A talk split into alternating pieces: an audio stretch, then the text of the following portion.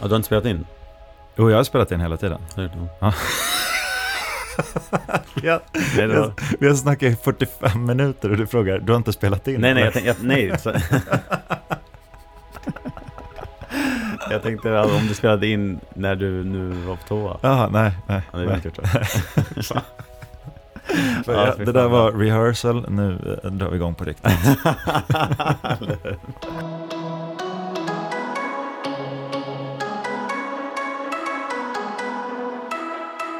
Jag, har du någonsin hört talas om polyfasisk sömn? nej. Nej.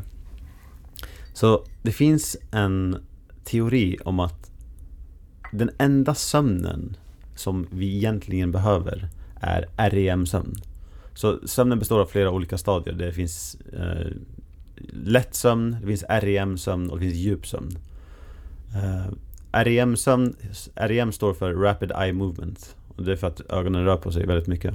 Och det är det, det stadiet man eh, drömmer. Eh, och det finns någon teori om att man endast behöver REM-sömnen. Mm. För att den djupa sömnen kan man ersätta genom att i princip låta kroppen vila. Man, alltså att man inte rör på sig så mycket. Eh, Den lätta sömnen behöver man inte riktigt. Och REM-sömnen är den som är oersättlig. Man måste ha den. Och det går inte att komma in i REM-sömn på en powernap, under en powernap till exempel? Jo, det går att göra. Det gör det? Ja, Okej. om man tränar sig till det. Så det som, det som polyphasic sleeping är, Mm. till skillnad från monophasic som majoriteten av världen, eh, världens befolkning håller på med. Eh, monophasic är att man sover en gång per dag. Mm. Biphasic är att man sover två gånger per dag. Man, tar, man sover på natten, sen tar man en tupplur på dagen. Mm. Eh, polyphasic är att man sover flera gånger om dagen. Och här kommer det sjuka. Mm. Man sover, man, varje gång man går och lägger sig så ska man sova i 20 minuter. Om man, går det här och, har du provat. om man går och lägger sig, ja det har jag. Man går och lägger sig var, var, varje fyra timmar ska man sova 20 minuter. Okej, så var fjärde timme 20 minuter? Ja, hela dagen. Hela dagen? Så det, det, man får aldrig sova mer än 20 minuter. Och jag har hört att om man missar det här, Ja. eller typ bara får 10 minuter eller gör det var femte timme eller någonting, då fuckas det upp totalt. Då blir man totalt förstörd. Man måste verkligen hålla det här benhårt. Kan det, stämma det, eller? det, ja, alltså det är så himla roligt för att jag har provat det två gånger. Okej. Och jag har misslyckats så jävla hårt båda gångerna. Så det här är ingen rekommendation alltså? Men det är, jag, jag vägrar släppa just den grejen. Ja, du vill så gärna att det här ska fungera? Ja, För att du vill hacka sömnen? absolut. Så här, ehm, för, så jag, jag, så jag, grejen är att jag testade det. Och tydligen så är det så här, de först, alltså, själva kruxet är att REM-sömnen eh, tar det ett tag för kroppen att komma in i när man somnar. Eh, det, det, det som händer när man sover är att den, kroppen börjar, det finns en, en viss procent djupsömn och viss procent REM-sömn och viss procent lättsömn. Det, eftersom djupsömn är väldigt svårt att vakna upp ifrån, man måste verkligen ruska på personen. eh, Så vill kroppen, eller hjärnan bli av med det så fort som möjligt. Så största delen av första halvan av natten är djupsömn. Mm. För då tänker kroppen, okej vi blir av med det här så fort som möjligt så vi kan komma in i REM-sömn och vakna snabbt ifall det behövs. Så andra halvan är väldigt mycket REM-sömn. Okej, Det, det är i andra halvan av natten du drömmer väldigt mycket. ja just det. Eh, så det, som, det man vill göra med polyfasisk sömn är att tvinga kroppen att komma in i REM-sömn så fort man har lagt sig. Och det gör man genom att den får brist på REM-sömn. Eh, så efter två dagar, två, tre dagar av att sov, sovit 20 minuter i var fjärde timme vilket by the way, man sover inte. Man, man, så här, första gången du provar det, du kommer inte somna eh, inom de 20 minuterna. Och sen ska du så här, mitt i natten ska du vakna upp eller ska du gå upp ur sängen när du egentligen vill sova vidare. Men, men är det så att du ligger ner i sängen i 20 minuter eller får du ställa klockan på 40 minuter för att du vet att det tar 20 minuter att somna så då får jag 20 minuter sömn? Du ligger i sängen i 20 minuter. Okej. Det är det. Mm. Eh, så det är två saker man vill tvinga kroppen in i att göra. Den ena är att somna så fort man har lagt sig. för att öka sömneffektiviteten. Mm. Du vill inte ligga där i 18 minuter och sen somna och sen sova två minuter. För då får man inte tillräckligt. Nej. Den andra är att man vill tvinga in kroppen att gå in i REM-sömn så fort som möjligt. Och det gör det, börjar den göra efter två, tre dagar eh, vet det, efter att man har deprivat den. Efter att man Mm. Efter att den inte har fått tillräckligt. svält kroppen Man har sömn. kroppen på REM-sömn. Ja. Och då börjar hjärnan protestera och tänka Nu jävlar ska jag gå in i REM-sömn på en gång för jag kommer inte hinna sova mycket, jag kommer inte få det annars. Mm. Och det var det som hände mig. Efter tre dagar, och de första tre dagarna är helt... Alltså, de första två dagarna är helt uh, galet jobbiga. Mm. Man får i princip ingen sömn. Mm. Men på den tredje dagen så började jag drömma. Så fort jag la mig ner, det tog två minuter så började jag drömma. Och så vaknade jag upp av alarmet och kände mig lite mer utvilad. Så gick det, jag tror att jag höll det kanske fyra, fem dagar. Mm. För den femte dagen så var klockan typ ett på natten. Mm. Jag skulle gå och lägga mig i 20 minuter. Väldigt trött. Jag sätter alarmet på mobilen som är på andra sidan rummet så jag måste gå upp för att stänga av den. På 20 minuter. Jag sätter alarmet, går och lägger mig. Och så vaknar jag upp och så är jag jätteutvilad. Nej. Och så bara, vänta lite. Så här utvilad ska jag inte vara. Yes, det funkar. Det funkar. Och så går jag och kollar och så har jag sovit i 13 timmar. och då tänker jag, ah, skitsamma, jag skiter i det här. Det här, det här funkar inte för mig. Anledningen till att jag verkligen tror att det fungerar Mm. är för att jag har läst eh, en bloggserie av en kille som har skrivit om det. Och han körde det här i sex månader. Okej. Och han sa att han har aldrig varit så produktiv i hela hans liv. Mm. Den här killen heter Steve Pavlina, Okej. ifall eh, du är intresserad. Ja.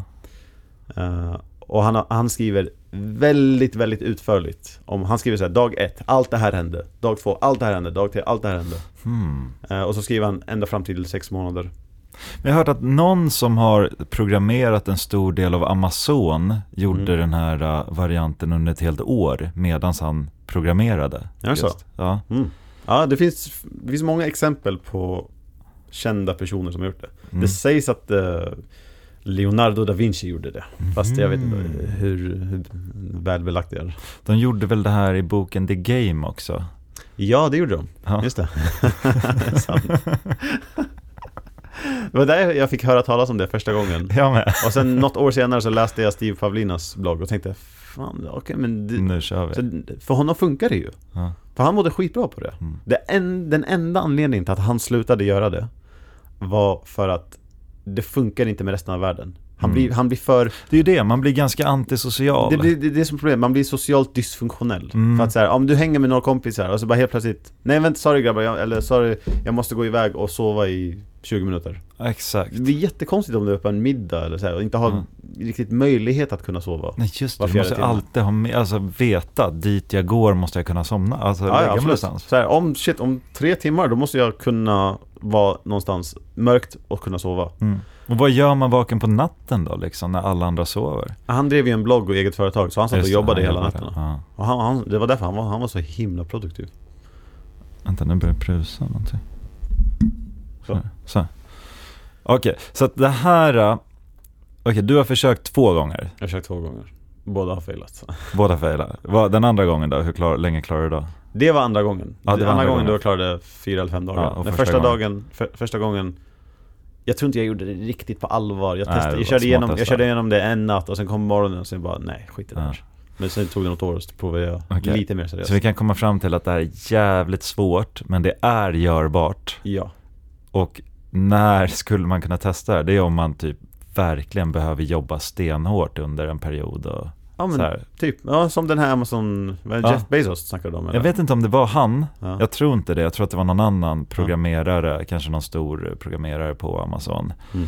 Ehm, Så ja, alltså om man, man känner så här, ja men nu ska jag starta eget bolag och mm. jobba järnet i ett år, då kanske det är väldigt effektivt att ha det så Ja, kanske, man får Ja. prova. Det här är ingen Verkligen. rekommendation, men det är bara så här, vi upplyser att det går. Ja, det är möjligt. Ja. Eh, Bilal har inte lyckats. Jag har inte lyckats, men jag vet att det är möjligt. Ja, det är ändå kul att veta vad som, vad fan som fungerar. Alltså hur mycket man kan pressa sin kropp till olika ja. saker. Ja, verkligen.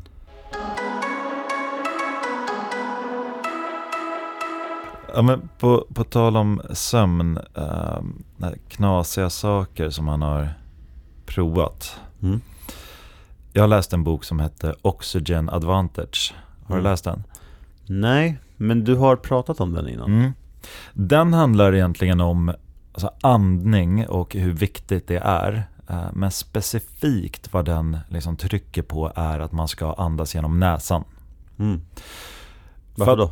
För att när man andas genom näsan så aktiveras ungefär 30 stycken olika, vad säger man? Ehm, 30 olika funktioner i kroppen aktiveras när man andas in genom näsan. Mm. Ehm, och munnen, den är inte, är inte, munnen är till för att äta med. Liksom. Man ska inte andas med den. Det är liksom verkligen om man typ ute och springer snabbt som fan eller verkligen behöver jättemycket syre. Men att Mm. gå runt och andas med munnen som vanligt dagtid, då eh, får man för mycket syre in till kroppen. Så att syreupptagningsförmågan blir väldigt avmättad. Eh, Det så blir, det- Okej, blir för mycket stimuli eller? ja, exakt. Ja. Säg att du får in för mycket syre hela tiden, då måste ju kroppen vara så här, okej jag behöver inte ha så här mycket, så den stänger av en del av syreupptagningsförmågan. Okej, wow. Vilket inte är så himla bra sen när man ska verkligen behöver det. Nej. Så att det han menar, och de har gjort jättemycket forskning på det här också, det är att börja andas med näsan istället.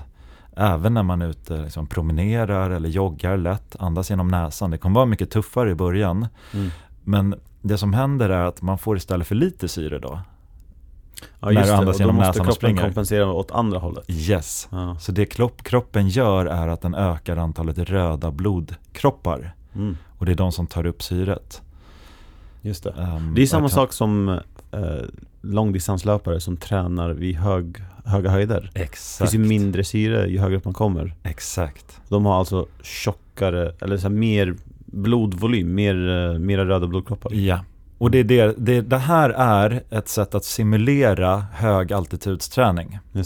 Så du kan, det finns en metod när man till exempel, eh, säg att du promenerar och sen håller du andan. Du andas ut och håller andan utan luft i lungorna. Mm.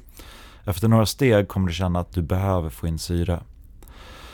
Och då, då ska du genom näsan andas ut och in väldigt fort i 15 sekunder. Så att det låter så här. Mm, just det. Din kropp kommer skrika efter syre. Alltså Ja. du, du har ju redan hållit andan utan syre i, i lungorna. Och sen när du väl behöver dra in syre så ger den bara lite, lite, lite hela tiden i 15 sekunders tid. Och det här gör så att du, du simulerar att du befinner dig på 3000 meters höjd. Okej. Wow. Och kroppen kommer eh, öka antalet röda blodkroppar. Och, alltså jag gjorde det här, jag, jag springer inte så mycket, men jag testade att göra den här varianten när jag promenerade i två veckors tid. Och sen gick jag ut och sprang. Och jag slog mitt rekord på eh, fem kilometer. Är det sant? Utan att ha övat eh, löpning, men bara genom att göra den här metoden. Wow. Du, du satt och självdopade dig typ. Ja, ja. Spännande. wow. Men, och, så det här är det bra. Det knasiga som jag kom till var med själva sömnen. Att han menar på, och, och det köper jag också, att folk som sover med öppen mun, ja. de kommer inte sova lika bra under natten. Asså? De får en mycket, alltså vad säger man, mycket mindre effektiv sömn och kommer vakna upp eh, trötta. Eh, Mm. De kommer vakna upp slitna, de kommer inte vara lika pigga under dagen. Jag har faktiskt också hört det där Mm. för massa år sedan. Mm. Och så här, jag, jag höll på att läsa på om eh, mun och näsandning och så vidare. Eh, och, och kom också fram till att ja, men det kanske är dåligt att andas med munnen och bättre att göra det med näsan. Ja. Eh, de här funktionerna du nämnde, så här, det, luften värms upp mer när den kommer in via näsan och du får in mer kväve eller, eller massa sådana saker. Ja, visst. Men jag, jag har en dålig vana att andas med munnen mer än jag andas med näsan. Mm.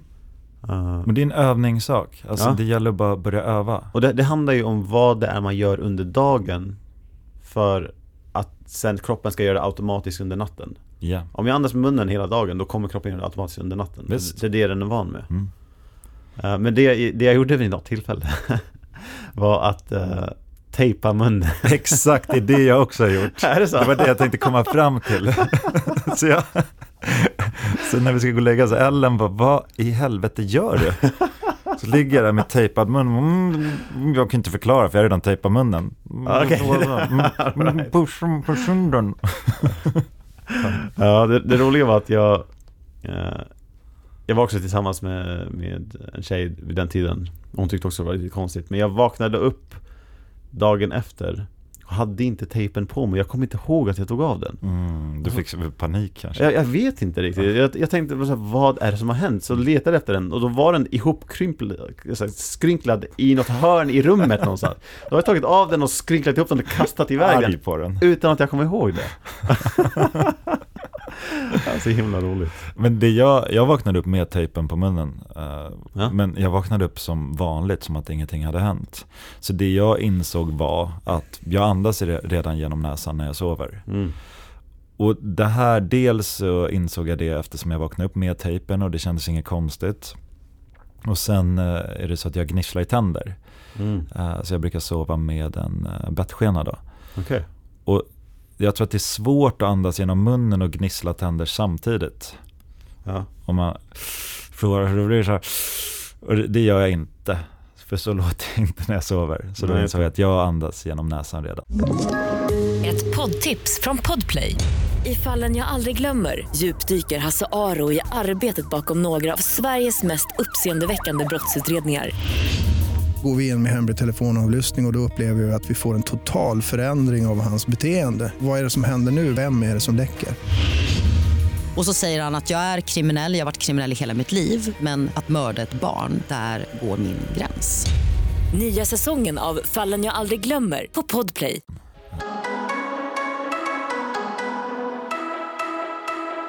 En sak som jag har väldigt svårt för är Alltså läsk, sockerläsk. För att det är en sån bov till socker. Och vi får i oss så stora mängder av det Det är helt, helt otroliga mängder. Helt galet Jag tror att det är en av de liksom största hälsoproblemen i USA, just sockerläsken. mm. Det kan jag verkligen Det kan jag verkligen tänka mig Som leder till otroliga mängder dödsfall. Ja, Och övervikt och ja, problem. Diabetes. ja jag, jag tror att Vad är det? Så här 40 40% av USAs befolkning 30-40% är gravt överviktiga Alltså Mm. morbidly obese Mm. Det är alltså en Då snackar vi alltså Morbidly. Morbidly det, obese det är härligare ord än gravt överviktiga. För det är så här dödligt Alltså, överviktiga. Ja, exakt. Det, det finns en tyngd i det. Så det, det borde man säga på svenska. De är, fan, jag är dödligt överviktig. Kanske. Men det är ju det. Det är väldigt farligt att vara överviktig. Alltså Mm. inte, inte lite grann. Det är inte farligt att ha lite fettreserver. Nej, nej, nej. Men det- alltså det men- kurvor är ingen fara. nej, liksom, nej, exakt. Det, Eh, nu snackar vi ju Och det vi- dödligt överviktig. ja, vi, Nej. vi snackar så här, ja men du chippar efter andan bara du går upp för en trappa, Mm. eller så här, en, en våning. Fast så här, det finns ju andra faror än döden också. Om vi liksom kollar på till exempel med socker då. Mm. Om man eh, får i sig socker, då sänker man immunförsvaret med 25% under ett visst antal timmar. Hur mycket socker behöver man få i sig då? Jag vet inte, jag läste Sockerbomben och det här stod, men jag läste den för f- 10-15 år sedan. Okej. Så att jag, jag kan inte ta mig, alltså det, kan, det går inte att ta mig helt på siffrorna här. Nej. Eh, Men det är ett visst antal procent som var väldigt högt, typ 25-30 procent i ett visst antal timmar som immunförsvaret sjunker efter man har intagit en viss mängd socker. Sådär. Då är man mycket, mycket mer mottaglig för eh, ja, bakterier. Bakterier, ja, ja. blir sjuk, alltså förkylningar och ja, det jag, jag, bara det är en anledning. För det var, den anledningen till slutade jag med socker. För alltså, jag kan ibland äta någon bulle eller sådär, absolut. Men eh, alltså, jag dricker ju ingen läsk Nej. längre. Det har jag inte gjort på säkert 15 år. Nej, jag, jag gjorde faktiskt Jag tror att jag var kanske 23 eller någonting Mm. Där jag kände att Okej men nu vill jag skära bort socker Från allt jag, jag, vill, jag, jag vill inte få i mig ett enda gram vitt raffinerat socker Mm. Så det jag gjorde, jag, jag tror jag höll på med det här i så här 4-5 månader jag, Varenda sak jag köpte Kollade jag ifall det fanns eh, tillsatt socker Mm. Och köpte inte det ifall det fanns det Mm. Det är svårt. Det är svårt. Det, Ja. Du anar inte hur mycket saker det finns socker i. Nej, jag, kunde inte, jag, kunde, jag slutade käka ketchup och senap. Men det som, det som var så himla häftigt när jag slutade med socker. Jag, jag käkade, jag skulle inte säga att jag käkade över, överdriven mängd. Men ändå rätt mycket. Typ, kanske godis per, varje dag eller choklad eller så vidare. Slutade med det. Uh, så in, under 4-5 månader var jag super, super strikt. Jag käkade inte en enda godisbit. Jag, jag tror inte ens jag käkade sötningsmedel då. Uh, och sen tänkte jag att ja, men nu har jag kommit in i rutinen, nu har min kropp vant sig, nu, nu har jag inte det här behovet efter socker längre. Då tänkte jag, nu behöver inte jag vara så här strikt längre. Eh, för att nu, nu har min kropp, nu kan jag bara följa min kropps naturliga impulser. Förut var ju de helt förvrängda när jag käkade socker så mycket, Mm. för då ville jag ha socker. Mm. Um, då, då började jag äta det igen. Och då märkte jag att jag, jag kunde inte få i mig mer än två godisbitar innan jag fick ont i magen. Ah. Det var, det var helt otroligt. Jag, jag käkade en bit, jag njöt av smaken, tog en till, mm, den satt också bra. Tog en tredje, och då kände jag, oh, wow, det där blev för mycket. Det var som en nästan skarp smärta ibland i, i magen. Ah, I magen just. Ah. Ja, det var helt galet. Det var, det var, det var som att min kropp eh, helt och hållet hade anpassat sig. Att så här, ja, men vi, jag är inte gjord längre, eller bakteriefloran, tarmfloran är inte anpassad längre för att smälta eh, snabba kolhydrater. Mm. Så den tarmfloran dog ut och ersattes med någonting som, er, eh, som smälter andra saker mycket Mm. bättre. Så lärdomen är sluta inte med socker. Nej jag skojar. så, att, så att du kan äta det hela tiden. Ja, men alltså, så nu, nu räds jag inte för Nu har jag inga regler gällande socker Utan Mm. det är så här, om jag blir bjuden på någonting Då kan jag ta en bit Eller om det är någons födelsedag Ja då käkar jag en liten bit av tårtan för att här, smaka på tårtan Men jag känner av väldigt snabbt Om eh, när jag är nöjd det är så här, Mm. Jag käkar en liten bit av tårtan Nu är jag nöjd Nu Mm. behöver jag inte mer socker Jag behöver inte äta en till bit jag, jag har inget behov av det Ja, jag har lite tuffare där. Jag, när jag, jag kan också, jag var på dop igår till exempel Mm. och så var det ett världens fikabord liksom med alla möjliga olika tårtor och bullar och allt sånt där. Mm. Så jag kan inte hejda mig, jag går lös alltså. Mm. Nej men jag blir djurisk. Så jag gick tre gånger och fyllde tallriken till max. Alltså wow Jag käkade mindre av smörgåstårtan för jag visste att det där jävla smör, alltså det där fikabordet, jag kommer, det går bananas på det. Så det, det, kommer inte finnas kvar. Jag gick Ja. först, jag var först, det var så här 70 pers i lokalen, jag var först in på fikabordet. alltså jag, Ja. jag är en sockerjunkie om jag sätter igång. Men har du någonsin haft längre perioder där du inte ätit socker? Ja, ja absolut. Så um, jag har ju, efter jag läste den där boken Sockerbomben, då slutade jag helt under ja, men, typ några år. Så gott det går i alla fall. Mm. Ehm, och det jag märkte var att förut kunde jag vissa dagar eller perioder ha som feberkänsla i huden nästan. Du menar de första dagarna efter du slutade? Nej, utan när jag levde som vanligt. Alltså, säg för 15 år sedan, satt, eller 10 år sedan när jag satt liksom i bilen och åkte till jobbet. Mm. Kunde jag känna så här, fan jag känner mig lite febrig i kroppen. Och det kunde vara så under några månader. Okej. Men det här slutade när jag slutade med socker. Mm. Så jag tror att det kan vara alltså connectat till det. Absolut. Att, det, eh, det sägs ju att eh, socker orsakar mycket större mängd inflammationer i kroppen. Ja, Eh, det finns till och med studier som visar att eh, cancerceller frodas av, eh, av snabba kolhydrater. mm. Eh, så det, det, det är bara skit. ja. Det, det är bara skit. Det är bara eh, mouth pleasure. ja. Det, det, det är det enda det är. Ja. Du behöver absolut inte käka någon socker, något socker överhuvudtaget för att eh, överleva. För att må bra. Du mår bättre om du inte gör det. Exakt. Ja. De gjorde en studie på 66 000 gravida kvinnor eh, och så märkte de att de eh, som drack en läsk, en burk läsk om dagen, Mm. de löpte 25% större risk att föda för tidigt. 25% Ja. Wow, det är, det är inte lite. Ja. Och, inte, och inte bara eh, på själva graviditeten. Det, det orsakar... Det, det som är grejen, det som, det som händer är när du käkar eh, raffinerat socker som Mm. inte innehåller fibrer. Mm. Det är att du spikar insulinnivån så mycket. För att det är insulin i kroppen som, eh, som eh, hanterar sockret. Mm. Det som händer när du käkar socker, insulinet spikar och så fort sockret är omhändertaget så, går insulin, så, så kraschar insulinet. Och så måste det komma tillbaka till basnivå. Så den, hela den där upp och ner resan gör eh, massa dåliga saker. Till exempel Mm. humörsvängningar eller lätt irriterad eller kan inte koncentrera sig eller, Mm. eller, de eller grejerna märkte jag verkligen. Ja, eller bli sugen på att äta mer godis för att eh, motverka kraschen som kommer efteråt. Mm. Det blir som en ond cykel som Och bara dopamin, sig. eh, dopaminuppskjutningen alltså. Först blir man skitglad liksom om dopaminet och sen när det kraschar så bara, du vet, blir man vresig istället. Ja, och så går det upp och ner och så, så blir man helt utmattad för att man har haft humörsvängningar hela dagarna.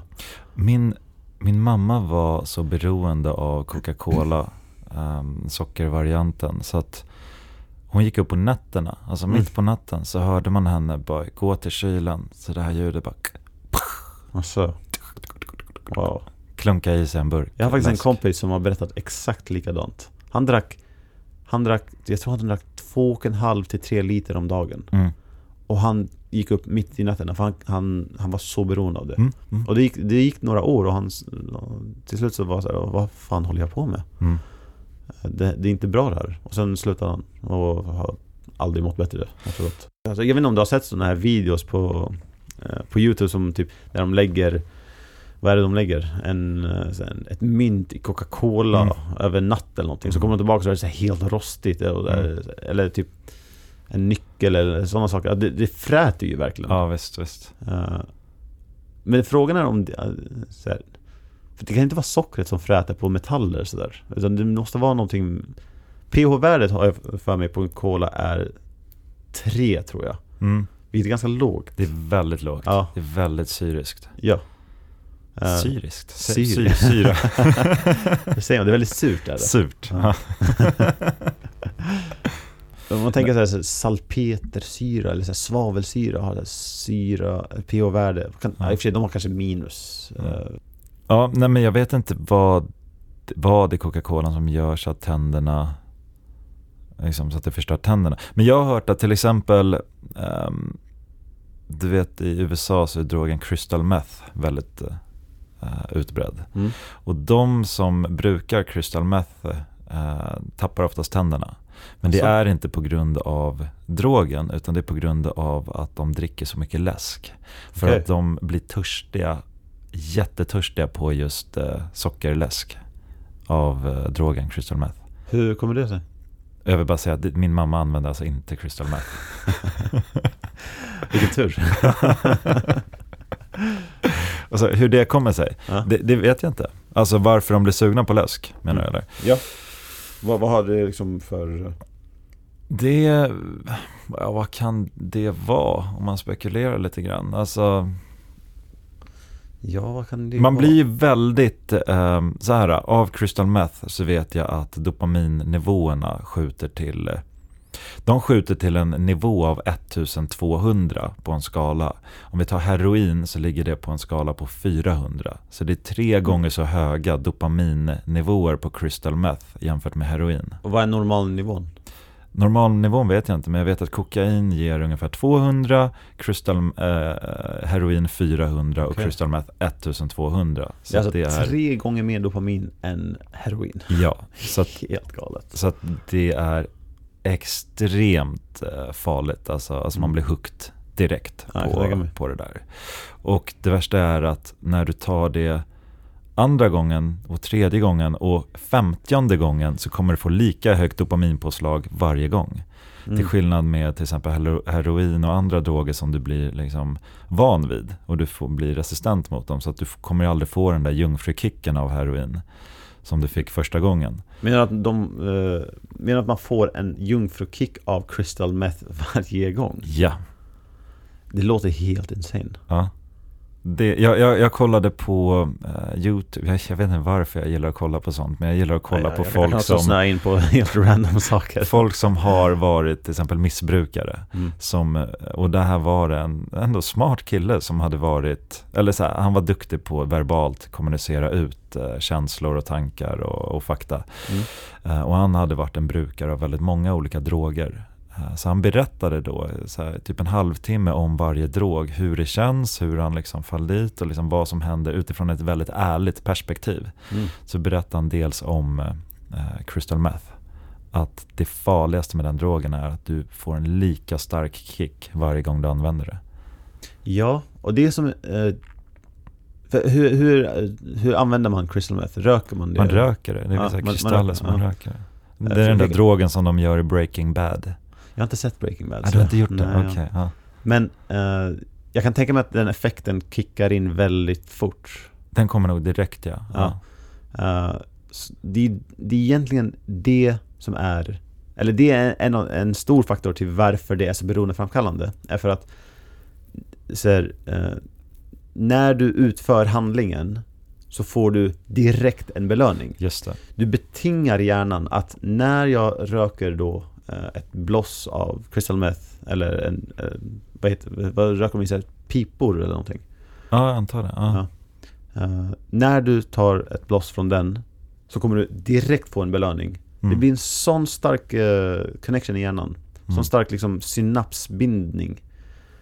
Att det är så svårt att eh, bryta den senare. Just det. För vanligtvis så kommer en sån stark eh, En sån stark betingning kommer av massor av gånger em, em, till, Säg till exempel att du ska lära dig Du ska gå till gymmet, du ska, du ska Mm. ta en promenad varje morgon när du vaknar Mm. Du behöver göra det 20 gånger innan du känner att det är naturligt att göra det Att så här, ja men nu vaknar du upp och faktiskt känner att du vill göra det Mm. Det tar typ det tar så 20-30 gånger säkert Innan det så måste man forcera sig lite grann Mm. Ehm, Det är som man säger, en vana behövs typ tre- 66 dagar för att verkligen sätta sig. Ja, vissa säger 21, vissa säger 30, vissa säger 66 Ja. ja. ja men det är huvudsaken att det är många dagar som krävs Ja. Men med crystal meth krävs det ett bloss från en. Det är ju det, alltså den, den, det dopaminpåslaget Mm. är så starkt Så Mm. att det, det är som att du har gjort, det är som att du har tagit en promenad i 50 dagar Mm. eh, Och så här betingat hjärnan sån stark vana Direkt, just Direkt. det. Det är Och- helt galet Men min teori då bakom varför man blir så hooked av läsk när man till exempel brukar crystal meth, det är för att han berättade även i den här videon är att till exempel ha sex på crystal meth. Mm. Det är liksom, har du det så är det enda du vill ha. Alltså du kan ha det i liksom två dygn i sträck i princip. Och det jag Wow. tänker är att, och det är ju ett dopaminpåslag att ha sex. Och om det normalt sett ger ett bra dopaminpåslag, då kommer det här säkert liksom hundradubbla dopaminpåslaget. Så Mm. allting som ger eh, dopaminer kommer bli så mycket starkare. Och när man dricker läsk, då får man också ett dopaminpåslag. så då Ah, kommer det bli otroligt gott eh, att dricka läsk Mm, på crystal meth. Och så har man gjort det då en gång så betingar man det väldigt starkt och så fortsätter man göra det Ja, förmodligen. Okej, Ja. wow Så jag vet inte varför vi pratar om just den drogen. Vad fan kom vi in på det? Just det, tänder.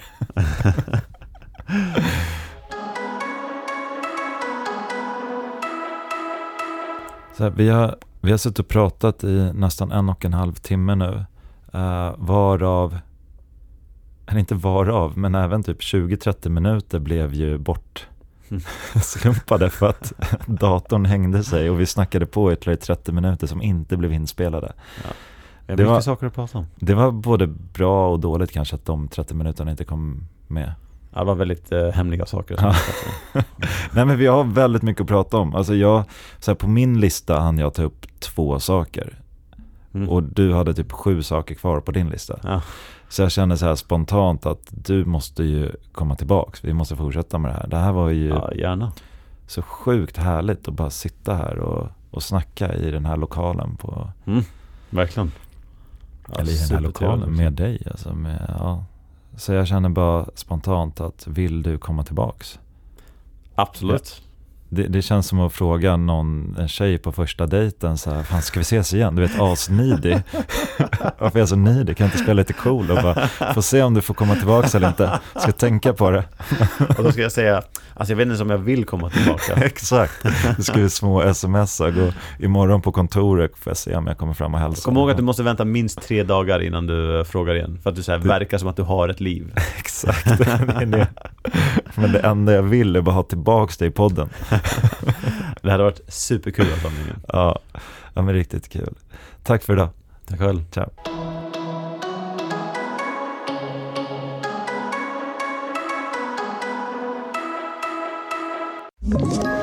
Ett poddtips från Podplay. I podden Något Kaiko garanterar östgötarna Brutti och jag, Davva, dig en stor dos skratt. Där följer jag pladask för köttätandet igen. Man är lite som en jävla vampyr. Man har fått lite blodsmak och då måste man ha mer. Udda spaningar, fängslande anekdoter och en och annan arg rant. Jag måste ha mitt kaffe på morgonen för annars är jag ingen trevlig människa. Då är du ingen trevlig människa, punkt. Något Kaiko, hör du på Podplay. Därför är gardinerna.